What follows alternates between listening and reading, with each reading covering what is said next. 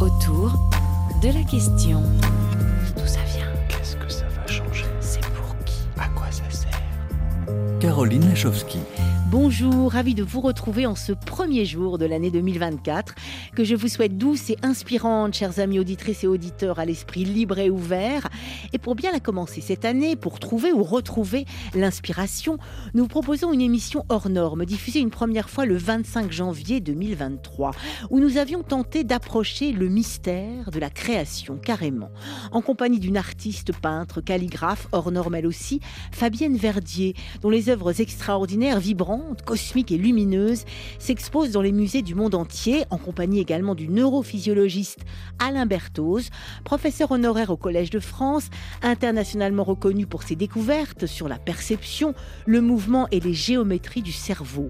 Le neurobiologiste et l'artiste ont entamé bien plus qu'un dialogue entre art et science, ils ont partagé la même expérience créatrice une séance de peinture entre cerveau, art et science. C'est le titre de leur ouvrage commun paru chez Odile Jacob, car Fabienne Verdier et Alain Berthoz ont réalisé ensemble deux tableaux dans l'atelier de Fabienne avec les énormes pinceaux suspendus que l'artiste a inventés. Le neurobiologiste a pu expérimenter le geste créateur et ressentir comment. C'est d'un seul jet, d'un seul souffle, avec tout son corps et pas seulement avec ses mains ou sa tête, mais bien corps et âme, que Fabienne Verdier peint. Qu'est-ce qui se joue dans l'acte de créer et dans le cerveau de celle qu'Alain Berthoz a surnommée un corps pinceau pensant.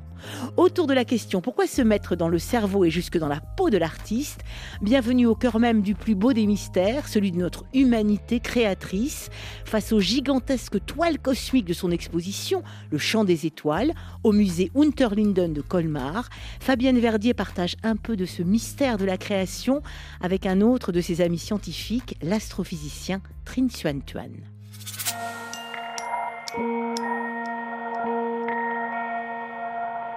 Intéressant de, parler peut-être un peu de ce, de ce pinceau que j'ai totalement transformé. J'ai trouvé une grande euh, harmonie avec les formes du monde, puisqu'elles naissent de la même manière, Mhm. avec la, sous les lois de la gravité. C'est la conquête de la gravité, une nouvelle dimension euh, de l'espace. Et vous utilisez toute l'impulsion de votre corps, de votre senti, Voilà. euh, plutôt que juste votre cerveau et puis la main. Oui. Ouais, ouais. Un nouveau chemin pour la peinture. Avec votre pinceau, maintenant, Oui. vous utilisez pleinement la gravité. Et, Et- ça, et- ça vous donne une, une dimension extra dans l'espace. Ah, c'est Parce vrai. que c'est la, la dimension haut en bas. L'astrophysicien Trin Xuan Tuan, très inspiré lui aussi par vos toiles cosmiques. Bonjour Fabienne Verdier. Bonjour. Un grand merci vraiment d'avoir euh, quitté Florence. hein. Vous étiez dans une chapelle euh, en train de, de travailler, d'avoir quitté votre atelier aussi pour être en direct avec nous sur RFI en compagnie du professeur Alain Berthoz. Bonjour Alain Berthoz. Bonjour.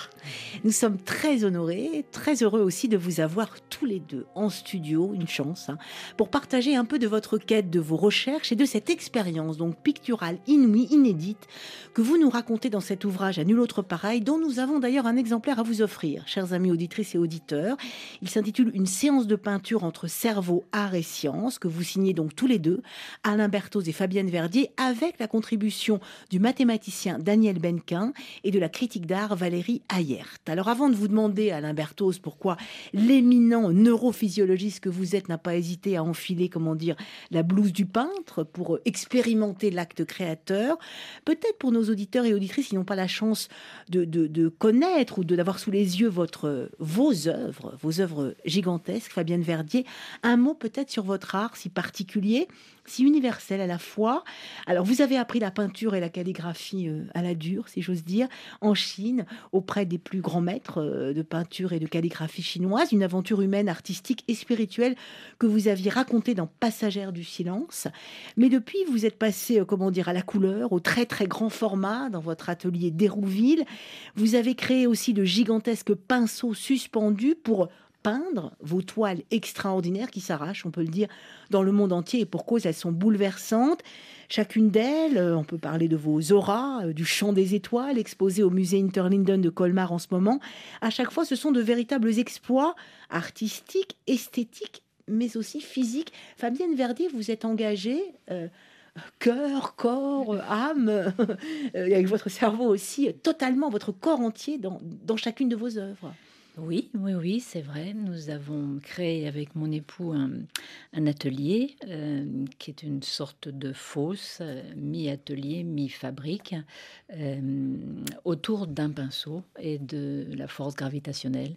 Et j'ai décidé de jouer non, de ne plus peindre avec un chevalet et avec, un, et avec la, la, géométrie euclidienne et la perspective, et telle qu'on nous l'a enseigné dans mhm. nos écoles d'art, mais euh, peindre avec un acte de peindre à la verticale, jouer avec ces forces gravitationnelles, parce que je me suis rendu compte que dans cette science de la rhéologie, de l'écoulement, euh, l'écoulement de la peinture de ces pinceaux gigantesques. Voilà, c'est ça. Mhm.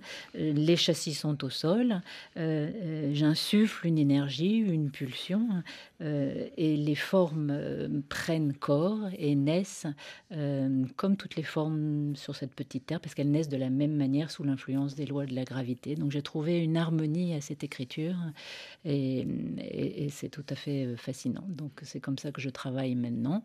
en, effectivement. Vous êtes vous-même euh, toute, les, enfin, toute l'énergie, tout le souffle qui mm. passe, enfin, c'est tout votre corps à travers ce pinceau et l'écoulement qui, qui, qui, part de vous euh, jusque sur ces toiles gigantesques voilà, et magnifiques. Voilà, chaque toile est une expérience vécue par la totalité du corps en mouvement qui traverse l'espace de la toile. Et qui, Voilà pourquoi Alain Berthoz vous appelez Fabienne Verdier, vous l'avez surnommé le corps pinceau pensant.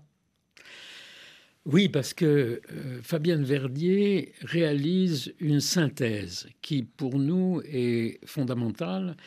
Vous savez, l'étude du mouvement humain, euh, pendant longtemps, a été, je ne dis pas victime, mais a été placée sous l'idée générale qu'il y avait une distinction entre la pensée et le corps. On sort quand mmh. même d'une période, particulièrement en France, où je dirais, une pensée platonicienne, pardonnez-moi mhm. euh, l'incursion philosophique, mais où finalement on a euh, eu une pensée dualiste, où la pensée était distincte du corps. Et donc, une grande partie des neurosciences du mouvement se sont limitées finalement à l'étude des mécanismes automatiques ou des mécanismes de contrôle, alors qu'en réalité, les sciences cognitives modernes arrivent maintenant à relever le défi de comprendre comment s'établit le dialogue entre le corps et la pensée et finalement le cerveau.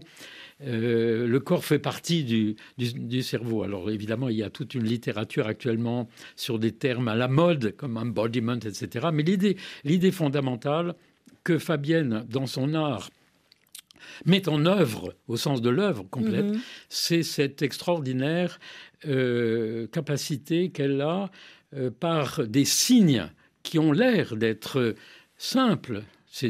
Sur, euh, sur les panneaux, de, de réaliser au sens de la réalité, mm. en fait, des pensées, car elle prépare ces tableaux euh, avec une réflexion culturelle variée, etc., comme elle l'a fait récemment d'ailleurs à Colmar, et ceci vient d'être mentionné. C'est donc ça qui était pour moi passionnant dans les premiers dialogues que nous avons eus, puisqu'elle m'avait donné la chance de réfléchir avec elle euh, sur la grande rétrospective qu'elle avait fait à la musée, au musée de Granet d'Aix-en-Provence à la suite de laquelle, un jour, mm. elle est venue me voir et m'a dit ça suffit, nous ne pouvons plus simplement parler de l'art, mais puisque euh, Alain Berthoz, vous êtes intéressé par l'acte, il faut venir faire euh, l'acte de peindre avec moi. C'est donc vous, Fabienne, qui avez convaincu Alain Bertos de, de, de, toucher à votre pinceau, de mettre la blouse du peintre et de, s'y mettre corps et âme lui aussi. C'est grâce à mon amie Valérie Ayard, qui est historienne d'art, qui m'a mhm. dit Je connais le, bureau d'Alain Bertos, le grand,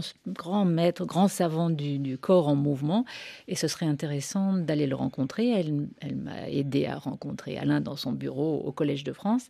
Et je me souviens très très bien, Alain, de notre première conversation. Je venais de créer créé l'affiche pour Roland Garros, hein, où j'avais essayé de. Décrivez-la nous. J'avais justement essayé de saisir la balle au bon, parce que les grands euh, tennisman avaient dit l'art contemporain, il y en a ras-le-bol, on comprend rien à ce que vous faites généralement, alors s'il vous plaît, faites quelque chose que nous, sportifs, on pourrait arriver à comprendre. Et en rigolant, j'avais dit, bah, il faudrait qu'avec mon pinceau, j'arrive à saisir la balle au bon. Et, et les, les et vous l'aviez saisie, la balle au bon. Et, effectivement, tout de suite, j'étais très surprise dans cette première rencontre avec Alain. Il a tout de suite été fasciné par cette, tentative un peu folle de ma part, que j'arrivais pas tellement à expliquer à personne d'autre. Et là, une amitié féconde est née. Autour de la question pourquoi et comment se mettre dans le cerveau, dans le corps, dans la tête, dans les mains de l'artiste, je prends tout de suite une première question soulevée par un autre neuroscientifique que vous connaissez bien, Alain Mertot, c'est Lionel Nakache de l'Institut du cerveau et de la moelle épinière qui a une question à vous poser à tous les deux. On l'écoute avant tout un amical bonjour à, Alain, Alain Berthaud, que je connais bien, et, bonjour à Fabienne Verdier, que je ne connais pas encore, mais je suis évidemment impatient de lire leur ouvrage. Et la question que j'aurais pour eux, c'est de savoir, au-delà, on imagine, de, la fusion de leurs expertises, et je connais une partie de celle d'Alain, euh, j'aimerais savoir en quoi chacun d'entre eux a été transformé dans cette confrontation avec l'autre. Euh, donc, est-ce que, Alain, tu as fait des découvertes sur ta représentation de la perception de l'action en rapport avec Fabienne Est-ce qu'à l'inverse, Fabienne, à la lumière des connaissances euh, euh, développées par Alain, euh, vous avez transformé aussi votre activité artistique ou votre, ou votre perception de, votre, de votre activité artistique? Qui veut commencer à répondre? Fabienne Forcément, nous sommes transformés dans la rencontre. Mhm. Qui vous intéresse beaucoup, hein, vous, vous, multipliez les rencontres. C'est très difficile, c'est presque improbable, c'est mhm. presque impossible quand euh, deux, euh, deux savoirs se, rencontrent comme ça. On, a l'impression qu'on ne parle pas la même langue, pourtant on utilise les mêmes mots. Hein. Mais là où j'ai une admiration sans borne pour Alain, c'est que du haut de son grand âge, il, il a voulu aller lui-même pratiquer dans l'acte euh, euh, l'acte de faire ensemble. Et, quand il a mis sa, tenue de peinture, il a, il a c'est pas une blouse, hein, c'est des salopettes. Il a, il a, eu l'impression d'être un peintronaute, c'était extraordinaire avec son humour. Pas un astronaute, mais un peintronaute. et c'est vrai que euh, c'est difficile de dire exactement tout ce qu'on a pu apprendre de cet échange, mais il y a une forme d'humanisme qui est arrivée. Et le fait, dans l'acte de même, d'essayer de faire, d'essayer de se transmettre des choses par la transmission orale et par la transmission des choses qui ne se disent pas, mais qu'on comprend d'instinct, comme des, des, des, illuminations de compréhension. Euh, et, une sorte de... Il y avait un tel répondant de, chez Alain pendant qu'on était en train de peindre ensemble, euh, à essayer de comprendre, je ne sais pas, la perception, comment le cerveau pouvait, par, exemple, comprendre tous les différents espaces, l'espace de, euh, du corps propre, l'espace mhm. de, locomotion en traversant le, châssis, l'espace environnemental, de, savoir que j'étais là dans la fosse au milieu du jardin, l'espace utopique, imaginaire. Et, il arrivait à décrire tout ce qui se passait dans mon petit cerveau au moment même où on était en train de mhm. peindre. Et, et, voilà, et ça, a créé des impromptus, des, compréhensions subites, des mises en confiance aussi extraordinaires. Euh, enfin, je sais pas, Alain, c'était très fécond. Hein. Euh, que vous a apporté justement ce, de, mettre les, habits du pain, d'être debout avec Fabienne, d'engager tout votre corps dans, ces, dans cette peinture pour... Deux choses ou trois choses. Mhm. D'abord, euh, le mystère, c'est que quand on est en face des tableaux de Fabienne Verdier, on éprouve euh, quelque chose qui est plus que simplement percevoir le mouvement. Et c'est très impressionnant de mhm. voir les spectateurs qui vont mhm. dans les musées voir, les, voir les vrais tableaux. Mhm. C'est-à-dire qui, avec leur corps, sont là devant ce signe qui a été fait avec euh, le mouvement. Et des tableaux gigantesques. Dans notre, dans, dans, notre science, la première chose la plus triviale, en quelque sorte, c'est cette idée que lorsqu'un, ce qui a été démontré, c'est lorsqu'un mouvement, lorsqu'un signe a été fait par un mouvement naturel, mhm. nous avons dans notre cerveau l'activité des mêmes neurones que ceux qui seraient activés si nous avons fait le signe. C'est-à-dire qu'en regardant le tableau, un spectateur revit ce, mouvement-là. Si on voit une calligraphie ou une, statue de Rodin, mm. un mouvement qui a été fait par un mouvement naturel, c'est pour ça que j'ai insulté beaucoup les architectes dans une partie de mes livres pour nous imposer des lignes droites. Euh, euh, nous avons cette chose très particulière, c'est que nous simulons dans notre cerveau euh, ce mouvement. Mais mais lorsqu'on voit les tableaux de Fabienne Verdier, on sent tout de suite qu'il y a plus que ce qui pourrait être considéré comme l'art dynamique. C'est-à-dire, il y a mm-hmm. beaucoup plus. Il y a quelque chose qui passe. Et le fait d'aller faire, comme vient de le dire Fabienne, avec elle, in situ, sur ces panneaux qui sont un espace à la fois contraint, mais souple, avec ces pinceaux qu'on incorpore, qui deviennent une partie de notre corps, euh, et en même temps avec le projet qu'elle a proposé, car le premier des tableaux qu'elle a proposé était sur le thème du ressac, c'est-à-dire que elle venait comme le fleuve qui descend avec ses messages, et moi je n'étais que la que le retour de la marée, mais nous, nous avions convenu qu'on se rencontrerait. C'est-à-dire dans les turbulences de l'eau. Voilà, ah, dans, l'eau. C'est-à-dire qu'en ça m'a permis de mieux comprendre, si vous voulez, peut-être pas comprendre, mais de mieux saisir d'une certaine façon avec mon corps, mon, mon émotion, peut-être un des secrets qui fait que lorsqu'on voit ces tableaux de Fabien Verdier, comme d'ailleurs beaucoup d'autres tableaux dans la peinture mm-hmm. en général, on, ressent immédiatement d'une certaine façon les, les, intentions, la culture, tous les messages que l'artiste a voulu passer à travers être ce qui n'a l'air d'être qu'un signe. Donc en fait, il y, a beaucoup plus. On n'a pas parlé de, de, ce que représente va, tableau. Je, je suis tellement touchée quand vous parlez de ça. C'est très émouvant. Et, pour, pour, pour euh, aussi pour nous, on est à la radio, donc il faut aussi essayer de s'imaginer un peu.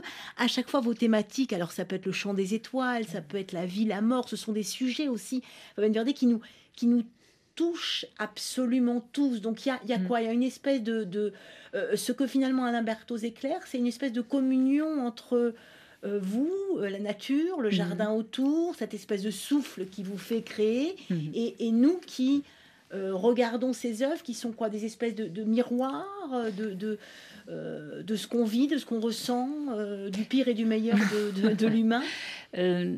Je ne m'intéresse pas à la représentation figurative des choses. J'essaye d'incarner un mystère, puisqu'il me semble que la peinture et que l'homme a besoin de mystère. Et donc, ce qui m'intéresse, par exemple, dans la nature qui nous entoure ou dans notre propre nature, ce mhm. sont les forces qui font être la forme. Et il me semble que si j'arrive à saisir avec cet instrument qui est le corps pinceau pensant, euh, saisir ces forces à l'œuvre qui font être les choses, euh, eh bien, il suffit de d'insuffler dans l'énergie du trait de, de, cette, ce signe euh, symbolique, d'accrocher l'idée même euh, du sujet pour que dans le cerveau de celui qui regarde, il le découvre de lui-même. Il, y a un mystère qu'il cherche et qu'il découvre. Qui se dévoile au fond naturellement et sans mots. Qui se dévoile sans mots, sans rien. Ou, peut-être qu'il passe à côté et qu'il ne le trouve pas. Mais je me sens très proche de la musique. Hein. Euh, dans la musique, vous écoutez certaines compositions et vous ressentez mille et une émotions ou compréhensions. Euh. Vous vous sentez si proche de la musique, mm. chère Fabienne Verdier, que vous avez aussi collaboré mm. avec de nombreux musiciens, le chef d'orchestre euh, William Christie, mm-hmm. les arts florissants et l'art baroque, mm. mais vous avez aussi collaboré avec le génial pianiste de jazz Kenny Barron lors d'une séance. Alors, vous employez beaucoup les mots incarner, saisir, et à chaque fois on incarne, on saisit la peinture comme la musique. Dans une séance d'improvisation improvisation véritable et mm. collective. Mm. Alors vous étiez euh, avec euh, ben, justement, j'étais le peintre euh, quand même utilise ses yeux pour peindre un sujet, mais la musique est invisible. Hein. Donc quoi peindre quand on écoute de la musique hein? Eh bien, je vous propose d'écouter ce que vous avez peint en même temps que Kenny Barron était au piano avec ses musiciens. Écoutons un extrait de cette œuvre inclassable et géniale de cette jazz session. Thank you.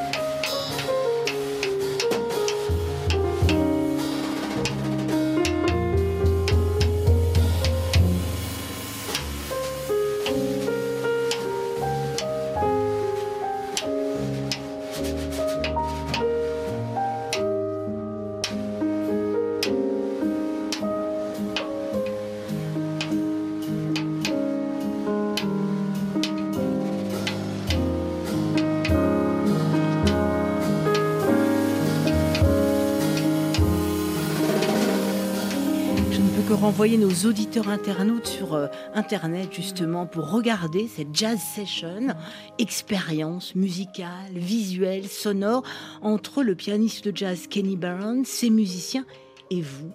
Voilà. Fabienne Verdier, qu'est-ce que vous faisiez? On entend, on ah ben entend. ça, je me euh, demande bien ce que je faisais. une mise en danger totale de, ce que de la maîtrise que j'avais de mon art, que je croyais avoir. Et Kenny Barron, qui est un grand, grand maître du jazz, m'a invité à, jouer avec, avec son groupe euh, dans l'improvisation totale. Donc là, euh, c'est ce que Alain raconte dans son sublime livre sur l'inhibition créatrice. C'est-à-dire qu'il a fallu que je que j'accepte, euh, de, que, j'arrive à ne plus euh, dessiner ou peindre tel que j'avais l'habitude de le faire ou dans la maîtrise dans laquelle j'avais à faire, puisqu'il fallait que je, que je, je ferme les yeux et que j'ouvre euh, tout le reste de mon champ, mes champs du sensible, de perception, de, de l'ouïe et, du corps propre. Et j'étais en, totale réceptivité mm-hmm. et essayer de, de, trouver des chemins qui qui, m'aide à saisir euh, autre chose hein, que, ce que je vois d'habitude ou ce que j'avais l'habitude de peindre. Mhm. Donc sortir des, des chemins acquis, sortir de la maîtrise et, pour créer vraiment, pour inventer, c'est-à-dire tout à coup accepter. Euh, c'est-à-dire, c'est ni inhibé ni disibé. C'est ça qui est très, très curieux, c'est que c'est la maîtrise du lâcher prise. C'est-à-dire que en même temps, vous avez appris, vous êtes formé mhm, pendant 40 mhm. ans, et puis un jour, il faut, partir, il faut tout lâcher, il faut partir en roue libre et essayer de capter quelque chose avec l'intelligence de ce que vous êtes, avec l'expérience que vous avez. Et d'improviser avec et chacun des musiciens dans des couleurs différentes selon les instruments. Voilà, donc Kenny m'a dit, reprenez vos crayons de couleur, oubliez tout et suivez-nous dans le rythme. Et on a des choses à échanger très profondes qui est qui sont au-delà du langage euh, parlé, mhm. au-delà du langage euh, peint que vous avez l'habitude de faire, et vous allez voir, on peut s'échanger des choses. J'ai été bouleversée de voir à quel point on a pu euh, dans, dans, dans, une perception très très profonde et échanger des, une forme d'humanisme extraordinaire. Et ça, ça marche même pour celui qui, euh, le spectateur, l'auditeur, internaute, hein, qui, qui, regarde. J'ai pas assisté en vrai en live, mais rien que sur Internet. Comment le neurophysiologiste que vous êtes, Alain Berthoz, peut expliquer ça justement? Parce qu'on est vraiment là euh, en train de toucher le mystère de la création, de l'inventivité. Comment on lâche tout, mais quand on a tout appris, euh, comment on se laisse faire et aller euh, avec la nature, le son, la musique, la beauté, évidemment la beauté aussi. Comment vous expliquez ça? Vous, le neurophysiologiste du mouvement, de la perception, de l'action. Vous savez, dans, mon premier livre, Le sens du mouvement, chez mhm. Odile Jacob, j'avais mhm. dit le cerveau est un cheval fougueux que l'inhibition permet de contrôler. Euh, on, pense souvent au cerveau comme essentiellement euh, formé de systèmes qui excitent, qu'on mm, pense mm. qu'agir, c'est faire. Mm-hmm. Mais agir, c'est surtout ne pas faire, c'est choisir. Et l'essentiel, tous les systèmes dans notre cerveau qui sont excitateurs sont doublés d'un système inhibiteur. Euh, dès qu'on met un neurone inhibiteur, ça permet de changer, ça permet d'apprendre. Et par conséquent, effectivement, euh, c'est pour ça que j'ai fait ce livre euh, qui a été publié récemment chez Odile Jacob, qui s'appelle d'un nom paradoxal, L'inhibition créatrice, parce que, comme d'ailleurs l'a très très bien euh, étudié mon collègue psychologue Olivier Houdet, l'inhibition permet justement, l'inhibition neuronale, mhm. l'ensemble des circuits neuronaux permet d'échapper à ces mécanismes soit automatiques, soit surappris à nos habitudes mm. et nous permet de créer. Et c'est ça le défi. Il faut apprendre ou il faut, et désapprendre. Pour créer, il faut désapprendre. Il faut. Mais il faut avoir appris d'abord. D'accord. Voilà. Oh, oui, ou bien, ou bien, vous savez, il y a beaucoup de choses qu'on n'a pas besoin d'apprendre, mais qu'on fait pratiquement euh, automatiquement, ce que nos amis psychologues appellent des heuristiques, un nom un peu savant.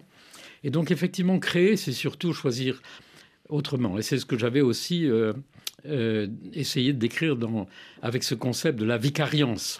La mhm. vicariance, qui est d'ailleurs un terme qui était utilisé par les psychologues de l'éducation. Et, qui signifie, expliquez-nous, c'est très intéressant. Mais le vicaire, c'est celui qui remplace le curé, c'est qui trouve des solutions euh, autres lorsque le curé n'est pas là pour dire la messe. Et la vicariance, c'est cette propriété fondamentale du cerveau qui permet de faire la même chose avec d'autres processus. Et notre cerveau a cette capacité extraordinaire de remplacer euh, une façon de faire par d'autres. C'est ce qui nous est arrivé dans l'atelier. Dans votre atelier de peintre. Je peignais avec ce grand pinceau, avec ce guidon de vélo euh, pour conduire le pinceau, avec toute la totalité du corps. Pour conduire le pinceau, c'est vraiment euh, plus que physique. Hein, c'est la première expérience et le premier tableau mhm. que nous avons créé ensemble, qui s'appelle Ressac. Et puis un jour, je m'étais démise l'épaule parce que tout ça était trop lourd, les expériences étaient trop, trop, trop épuisantes, mais je voulais continuer à peindre. Et je inventé un nouvel outil, euh, une poche à douille, euh, pour atteindre le même but, traverser l'espace de mes toiles et créer mhm. des énergies vivantes. Euh, et, c'est la technique des walking painting qui est née. Et c'est vraiment hein, pour illustrer la, la vicariance. Les peintures en marchant. Voilà. Voilà. Et Fabienne m'a fait faire l'expérience sur place, puisque d'abord j'ai. Ça fallait trouver un autre moyen de faire ces peintures en marchant. J'ai dû apprendre à peindre avec, ce pinceau euh, qui était géant avec ses poils euh, qui ah coulaient, Impressionnant. Et le remplacer. J'ai dû devenir un pâtissier avec votre. Au lieu de mettre de la crème fraîche sur un gâteau, a eu ce pinceau poche qu'il a fallu que je serre un petit peu comme si j'étais en train de traiter pour la traite d'une vache pour, euh, que le, nos, vos auditeurs comprennent. Et euh, effectivement transmettre euh, le plan, le, message, l'idée qui était proposée par, par Fabienne, cette fois en contrôlant simplement un écoulement d'une façon totalement, totalement différente. Donc j'ai pu faire là l'expérience finalement que c'est une expérience qu'on fait faire à nos, à nos sujets dans, dans les laboratoires, dans des expériences et des paradigmes expérimentaux. Mais là, j'ai pu faire trouver d'autres chemins une autre expérience dans le cadre d'une activité créatrice dans son contexte complet. Le lieu, l'idée, etc. Et, ce, que, ce que ce genre d'expérience apporte, c'est aussi pour nous euh, une façon de poser les questions différemment. Vous voyez, je travaille beaucoup dans des coopérations, que ce soit avec des roboticiens, avec des, psychiatres. Et, même avec des architectes. Et euh, cette, euh, des artistes. Euh, cette expérience partagée nous incite à poser au cerveau des questions que nous ne poserions pas si nous étions simplement dans la limite de notre problématique. Hmm. Autour de la question pourquoi et comment se mettre Alors dans le cerveau, dans les mains, dans le cœur, dans le corps de l'artiste? Alors vous avez parlé d'agir et de non agir, hein, puisqu'agir c'est non agir dans le cerveau. Là on pense évidemment aussi euh, à la Chine. Et euh, Fabienne Verdier, vous êtes, euh, vous avez commencé par être calligraphe et très inspirée. Et même si vous transformer, même si vous le modifiez, vous prenez d'autres chemins autour de la peinture chinoise. Je propose d'écouter quelqu'un que vous connaissez tous les deux, parce que euh, euh, Alain Bertos, vous avez euh, mené une expérience aussi avec cette sinologue et qui est également calligraphe, Yolène Escande. Elle est directrice de recherche au CNRS, membre du Centre de recherche sur les arts et le langage de l'EHESS, associé au Centre d'études sur la Chine moderne et contemporaine. Yolène Escande est spécialiste de la pratique et de la théorie des arts graphiques chinois, donc calligraphie et peinture. Je vous propose d'écouter son éclairage qui devrait vous inspirer tous les deux. Eh bien, d'une part, j'enseigne la calligraphie et d'autre part, euh, nous avons mis en place depuis 1989 avec mon maître euh, qui s'appelait euh, Xiong Pingming. Nous avons euh, donc mis en place une société de, calligraphes afin de pouvoir participer au concours en Chine. Et donc depuis cette époque, je participe chaque année, pratiquement chaque année, à des, un ou des concours de calligraphie en Chine. Et il y a un geste, un geste que pratique aussi Fabienne Verdet, que vous vous pratiquez à votre manière, Yolène, euh, d'un seul trait, mais avec plusieurs encres. Oui, c'est ça. Alors ça, c'est un, c'est une technique que j'ai mise au point euh, pour, m'amuser, enfin pour, pour faire des essais. Et je mets, j'utilise deux encres différentes, euh, une encre liquide et une encre que je broie moi-même. Et donc ça fait un effet particulier, c'est-à-dire qu'il y a deux, deux couleurs d'encre dans les caractères et ça vraiment beaucoup plu et grâce à ça, j'ai obtenu des prix. et donc, ça, évidemment, ça m'a fait très plaisir. et, souvent, j'utilise cette technique qui, qui, effectivement permet de faire des caractères un petit peu différents de ce qu'on voit d'habitude. Voilà. Yolène, vous avez également euh, participé à un projet euh, scientifique hein, entre art et sciences avec Alain Berthoz. Expliquez-nous un peu ce, projet et, comment vous avez travaillé ensemble et ce que vous en avez peut-être appris ou pas d'ailleurs. Oui, c'était un projet qui, qui s'est déroulé entre 2010 et 2014 et qui s'intitulait Art visuel et émotion. Et c'était euh, très intéressant d'échanger avec des scientifiques comme Alain Berthaud, parce qu'ils ne parlent pas de traits ou de calligraphie, ils parlent de stimuli. Donc euh, un vocabulaire tout à fait différent de celui qu'on utilise dans les arts. Mais c'était vraiment tout à fait euh, intéressant. Cet échange était passionnant parce que ne serait-ce qu'au niveau du langage, on voit qu'on appelle très différemment des choses qui, nous paraissent proches. Et pour, arriver à à se comprendre, il faut mettre au point un langage commun. Et donc, tout ce processus était vraiment passionnant et je dois dire qu'Alain Berthoz était euh, vraiment euh, extrêmement euh, généreux et plein d'inventivité pour arriver à trouver ce dialogue, cette possibilité de, dialogue. Et, au niveau des émotions, on parle d'émotions en calligraphie chinoise? Oui, les émotions sont vraiment au centre de la réflexion théorique sur toute une partie de la réflexion théorique sur les arts chinois par des émotions. Les émotions sont euh, l'essentiel de la, de, la problématique, euh, puisque ce qu'il faut, c'est que l'écriture, qui est au pinceau, euh, cette écriture qui est pleine de plein et de déliés, touche le spectateur. Et donc évidemment, les émotions sont au centre. Comment dit-on émotion en chinois? Xinqing. Confirmez, Fabienne Verdier, les émotions sont au centre alors de, la peinture ou des arts traditionnels chinois que vous avez appris d'abord et pratiqué aussi? Euh, alors moi, ce qui, oui, oui, bien sûr que c'est cette émotion-là, mais euh, le, comment dire, la, technique euh, calligraphique qui m'a qui m'a été enseignée euh, est un processus, un, concept que j'utilise encore aujourd'hui. Euh, c'est justement ce que vous appelez la, la vicariance, c'est-à-dire qu'on part d'un idéogramme, euh, une régulière, une, structure mathématique en 12, 12, 14 bâtons, avec un sens, une pensée philosophique ou poétique. Et, et, et, on essaye de l'interpréter dans son sens philosophique, éthique, euh, émotionnel, euh, mais en, interprétant de manière spontanée, en, cursive folle. Donc il faut pas passer. Donc c'est-à-dire qu'en un trait, une suggestion euh, abstraite, les lettrés passent devant ce caractère et ressentent l'émotion de l'expérience vécue, de la pensée philosophique, de la pensée. ça doit tout contenir. Ça doit tout contenir, mais en suggérant à peine la forme mathématique complexe.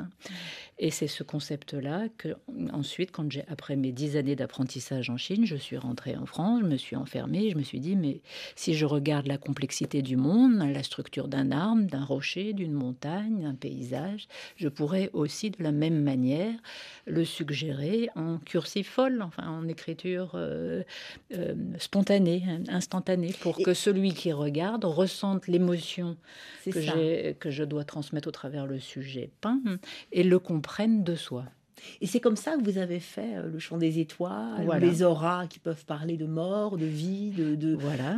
c'est à chaque fois en, en, contenant un peu tout, Mais tout ce qu'il peut y avoir autour et en, en le retransmettant de manière très subtile finalement, avec vos énormes pinceaux et sur ces énormes toiles. Ce que je tente de faire, c'est qu'à chaque fois que j'essaye de tourner autour d'un sujet, donc là c'était le cycle de la vie et de la mort, mhm. euh, je passe deux ou trois ans à relire toute notre histoire de l'art, comment les artistes au 14e, 16e, 18e, jusqu'à l'art contemporain, ont interprété euh, ce sujet-là.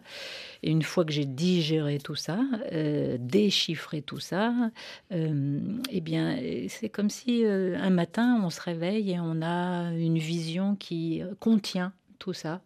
Et, je peux prendre mon pinceau et trouver un nouveau langage pour en parler autrement. Alain Berthaud, je vous fais réagir là-dessus. Oui, est-ce qu'on digère Enfin, on digère, c'est un peu. On, revient aussi à ce qu'on disait il faut avoir appris puis désapprendre. En fait, il faut tout digérer.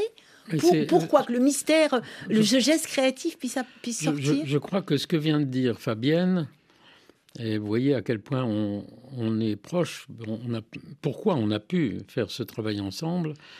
Euh, ce que vient de dire Fabienne est une merveilleuse description de la démarche scientifique, mhm. qui a l'air de l'extérieur d'une sécheresse totale, mais qui en fait correspond tout à fait à ça. C'est-à-dire qu'on prend un problème euh, souvent euh, qui apparaît irréalisable, inaccessible, et puis peu à peu s'intègrent des données euh, subjectives, objectives, des faits, des, tentatives, et ça dure des années, et puis à un moment donné, euh, on trouve ce, qu'on a, ce que nous appelons dans notre terminologie un paradigme, c'est-à-dire une situation expérimentale qui mhm. permet de mesurer, et puis on réduit, on réduit, on réduit, comme Fabienne est obligée de réduire ça sur les panneaux finalement, dans cet mhm. espace. On réduit, on diminue. En ce moment, à la salle pétrière, nous sommes en train de mettre au point une expérience en réalité virtuelle sur une classe virtuelle pour étudier la tolérance, le changement de point de vue. Et on passe son temps à ça en ce moment avec les pédopsychiatres, avec les étudiants, à mhm. réduire, et puis ça donne un résultat qui est qui est là, mais qui d'une certaine façon, s'il est intéressant, avec quelques chiffres ou quelques données, a une généralité, euh, a un sens. Voilà.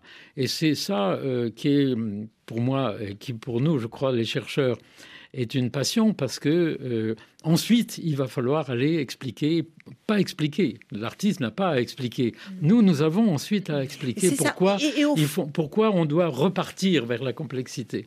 Et, c'est pour ça aussi que j'ai envie de dire que vous êtes tous les deux, euh, Fabienne, vous êtes artiste, vous êtes chercheuse aussi. Enfin, vous êtes des, de grands chercheurs. Je ne sais pas si vous êtes des trouveurs finalement, vous êtes des grands chercheurs. En tout cas, quand j'entends Alain, je me sens proche de lui, ça c'est sûr.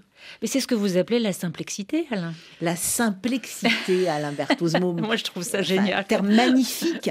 Allez, parlez-nous de la simplicité. On ne peut pas en passer à côté. C'est au, au, fond très, très trivial parce que, vous savez, le, terme, simplex, le terme euh, euh, la simplexité a déjà été utilisée, euh, même pour le design. l'idée, c'est que l'évolution, au cours de l'évolution, les organismes vivants ont eu affaire, d'une part, à un monde d'une complexité incroyable, où il fallait, où il faut pour survivre réagir en quelques centaines de millisecondes, ce qui est le cas aujourd'hui d'ailleurs, mmh. dans ce que nous vivons, dans ce que vivent mmh. nos, amis ukrainiens dans la vie en général. Et euh, il faut donc arriver à composer avec ce monde complexe en trouvant des solutions rapides, et efficaces, et en même temps avec une évolution du cerveau qui est devenue lui-même de plus en plus compliquée. Et ce que nous découvrons en physiologie, c'est tout, c'est ce que la science montre, c'est que les, les organismes vivants ont trouvé des solutions qui ne sont pas simples, elles sont pas triviables. Elles demandent quelquefois des détours. Par exemple, avec Daniel Benquin, avec lequel nous, travaillons, le mathématicien, eh bien, euh, il nous enseigne, il m'enseigne, même si je ne comprends pas toutes ces mathématiques du tout, que euh, notre cerveau fonctionne pas du tout avec des géométries euclidiennes, c'est ce que mm. mentionnait Fabienne tout à l'heure, cette géométrie qu'on apprend à l'école, avec des coordonnées x, y. Notre cerveau fonctionne sans doute avec des géométries beaucoup plus apparemment complexes. Mais dans ces géométries, les problèmes sont résolus très rapidement, de façon très efficace. Les roboticiens aussi, ils utilisent pour faire marcher leur robot, pour le faire attraper une balle, des variables qui ont l'air très compliquées. Autrement dit, l'évolution a permis aux organismes vivants de trouver des solutions qui ne sont pas simples, mais qui sont efficaces et que j'ai nommées simplex. Et voilà aussi comment et pourquoi euh, les artistes, les peintres, les chercheurs et chercheuses que vous êtes arrivent justement. Vous avez parlé d'intuition aussi, euh, euh, finalement. Derrière tout ça, il y a de l'intuition, Fabienne Verdier, Alain Berthoz, il y a de l'intuition dans ah ce que ben, vous faites, inexplicable. Pour moi, tout est là, oui. Hein, on, cultive des champs intuitifs. Et la rencontre humaine pour moi, est, fantastique parce qu'on échange. d'aller plus loin. On échange beaucoup plus que juste le langage des mots. Son corps qui se déplace sur une toile et qui essaye de comprendre et tout. Moi, mm. j'ai appris énormément, même dans le silence, de voir Alain peindre sur mes châssis de bois. Mais il faut juste avoir les yeux vraiment grands ouverts. Oui. c'est ça. Et les oreilles aussi. Mais euh, vous voyez, euh, Fabienne, dans l'introduction du livre, a, a, fait tout un paragraphe où elle a montré justement que le fait de s'observer et de vivre a fait jaillir des choses. Et c'est mm. effectivement ce qu'on a voulu dans, dans ce livre qui n'est qu'un qu'un dialogue transcrit, si vous voulez, mais sur lequel on a travaillé. Euh, on l'a voulu comme ça euh, parce qu'il correspond à ce que j'avais aussi euh, publié avec mon ami Carlo Ossola, qui a eu la chaire de littérature moderne italienne au collège. C'est un livre qui, dont le titre, qui était un livre de colloque, et qui est un livre dont le titre était Les libertés de l'improbable. Oh, magnifique! Et, nous avons, nous avons vécu justement le fait de partager. Ça faisait naître des choses qui n'étaient n'était pas forcément normé, mm. mais qui est qui relevait de ce domaine des libertés de l'improbable. Et l'inspiration, l'inspiration nous a fait bondir, rebondir, créer des ponts d'un savoir à l'autre. C'était vraiment euh, effectivement assez extraordinaire. Pour partager un peu de cette euh, inspiration, de cette, de cette rencontre improbable, de cette réalité improbable, euh, je propose de vous plonger dans l'ouvrage d'Alain Berthoz et Fabienne Verdier, dont nous avons un exemplaire à vous offrir, chers amis auditrices et auditeurs, si vous nous demandez par mail ou sur notre page Facebook. Il s'intitule Une séance de peinture entre cerveau, art et science. Comment se termine une séance de peinture? Je ne sais pas, mais c'est là-dessus que vous interroge tout de suite un autre neurologue et auteur, Laurent Vercueil. Sa question est pour vous, Fabienne, mais Alain Bertos, vous aurez aussi votre mot à dire, j'en suis sûr. Ma question porte sur le moment où l'artiste décide que l'œuvre est achevée. Je trouve que c'est vraiment fascinant au point de vue euh, neurologique, c'est-à-dire quel est ce signal qui, dans le tableau, dit je m'arrête, c'est fini. Euh, en gros, d'après ce que je sais, hein, je ne suis pas artiste moi-même, mais les peintres n'ont pas une image préconçue. Ils partent pas avec un tableau à reproduire d'après un modèle qu'ils ont en tête. En fait, ils font le tableau au fur et à mesure du geste. Hein. Mais à un moment donné, ça s'arrête quand même. Et si ça s'arrête, bah pourquoi? Sur quel signal? Quel est ce signal qui fait que ah, je rajoute pas une touche? Ça serait euh, dénaturer le tableau. Vous avez une réponse C'est très, très, touchant comme question, et, mais c'est un grand mystère et je ne saurais répondre. Ce que je peux dire, c'est qu'effectivement, il arrive un moment où euh, on, peut-être c'est dû à l'expérience de, 30, 40 ans de, travail, où j'ai l'impression qu'on touche à une forme d'harmonie et que si j'avance un peu trop ou si je continue, je vais détruire cette harmonie-là. Donc il y a un moment où par intuition, par pure intuition. C'est l'harmonie qui vous guide. C'est l'expérience de cette quête, de, de, ces tableaux que je cherche euh, inlassablement. Alors en même temps, donc là, je sais qu'il faut s'arrêter. Mais mon petit cerveau n'est jamais satisfait, toujours malheureux parce que j'ai découvert des, choses improbables, des choses ont surgi que je n'avais pas prévues. Et donc j'ai à peine fini un tableau que j'ai mon petit cerveau qui déjà me dit mais la prochaine fois il faudra que je passe par-ci, par-là et que je fasse comme ça. Et, donc je n'ai jamais de répit et c'est effroyable. Et au fond c'est jamais fini. Alain Berthoz, quand est-ce qu'un est-ce que vous pouvez vous répondre peut-être à la question euh, euh, soulevée par Laurent Vercueil? Est-ce que, puisque vous finalement vous cherchez à percer le mystère hein, de la création, est-ce que quand est-ce que la création est finie pour le moment, pour pour celui-là? Enfin. Mais vous savez, pour, pour moi, le cerveau est essentiellement une machine qui a été non pas inventée, mais qui s'est qui est apparue pour anticiper. Le, cerveau, c'est essentiellement une machine biologique, permettez-moi, excusez le terme mhm. machine, mhm. qui est faite pour prédire en fonction de l'expérience passée. La mémoire n'est pas du tout faite pour se souvenir le passé, c'est fait, c'est un mhm. outil pour, choisir le futur, oui. Voilà. Et aujourd'hui, il y a ce qu'on appelle des données récentes sur le, ce qu'on appelle le voyage mental, et qui montrent qu'il y a des structures très voisines dans leur modularité entre euh, les structures qui euh, mettent en jeu les mémoires et les, la construction des scénarios du futur. Mhm. Donc pour moi, pour moi, il n'y a pas d'arrêt. C'est-à-dire que ah, il n'y a pas de fin. Non, et je l'ai bien éprouvé sur les, en faisant les tableaux avec Fabienne. C'est-à-dire que à un moment donné, on a l'impression que le futur peut-être maîtrisé pendant un petit moment, mais on a envie de continuer. Voilà, c'est ça. Il était totalement inspiré, Alain, sur le tableau. Alors, et, il disait Mais là, est-ce que je peux peindre un soleil noir? Est-ce que je peux partir? Et son imaginaire était complètement. C'était fantastique. Euh, voilà, donc je ne crois pas qu'on arrête. On, arrête avec regret. Et, je recommande peut-être mhm. euh, la visualisation du film qui a été fait à l'occasion de l'expérience de Colmar. Oui, euh, au musée Interlinden de, Colmar, où, on voit la progression des étoiles. où on voit Fabienne qui, sur la base de ces cercles euh, polychrome mm. euh, commence à faire avec son pinceau des éclats ou des, choses et qui, non satisfaite, efface mm. et reprend. C'est-à-dire que le processus est tout le temps tourné vers quelque chose, vers une quête finalement. Mm. Et c'est ce que je crois nous partageons entre la démarche scientifique, qui nous savons que qu'après une expérience, nous n'aurons pas la réponse définitive, mais qu'elle ne peut que une expérience scientifique et un résultat scientifique n'est valable que s'il permet de poser une nouvelle question. Et, oui, la, euh, réponse, la, réponse, n'est jamais complète. On a touché, et c'est pour ça que j'aime peindre des séries quand je tourne autour d'un sujet, parce qu'on n'arrive jamais à tout dire dans un tableau. Hein. Donc la série fait qu'on crée des frères et sœurs, chaque tableau.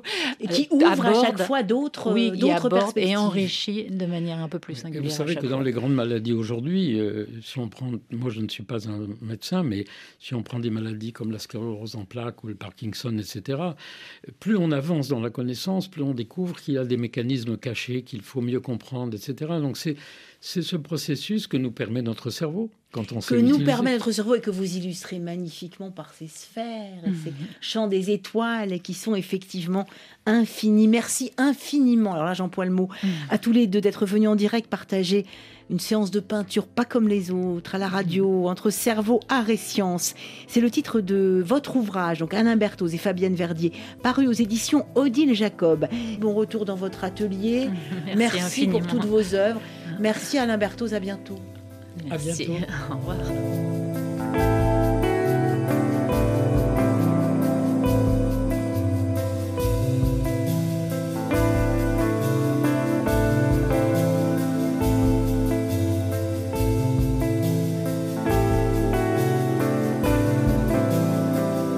Autour de la question sur Internet, www.rfi.fr.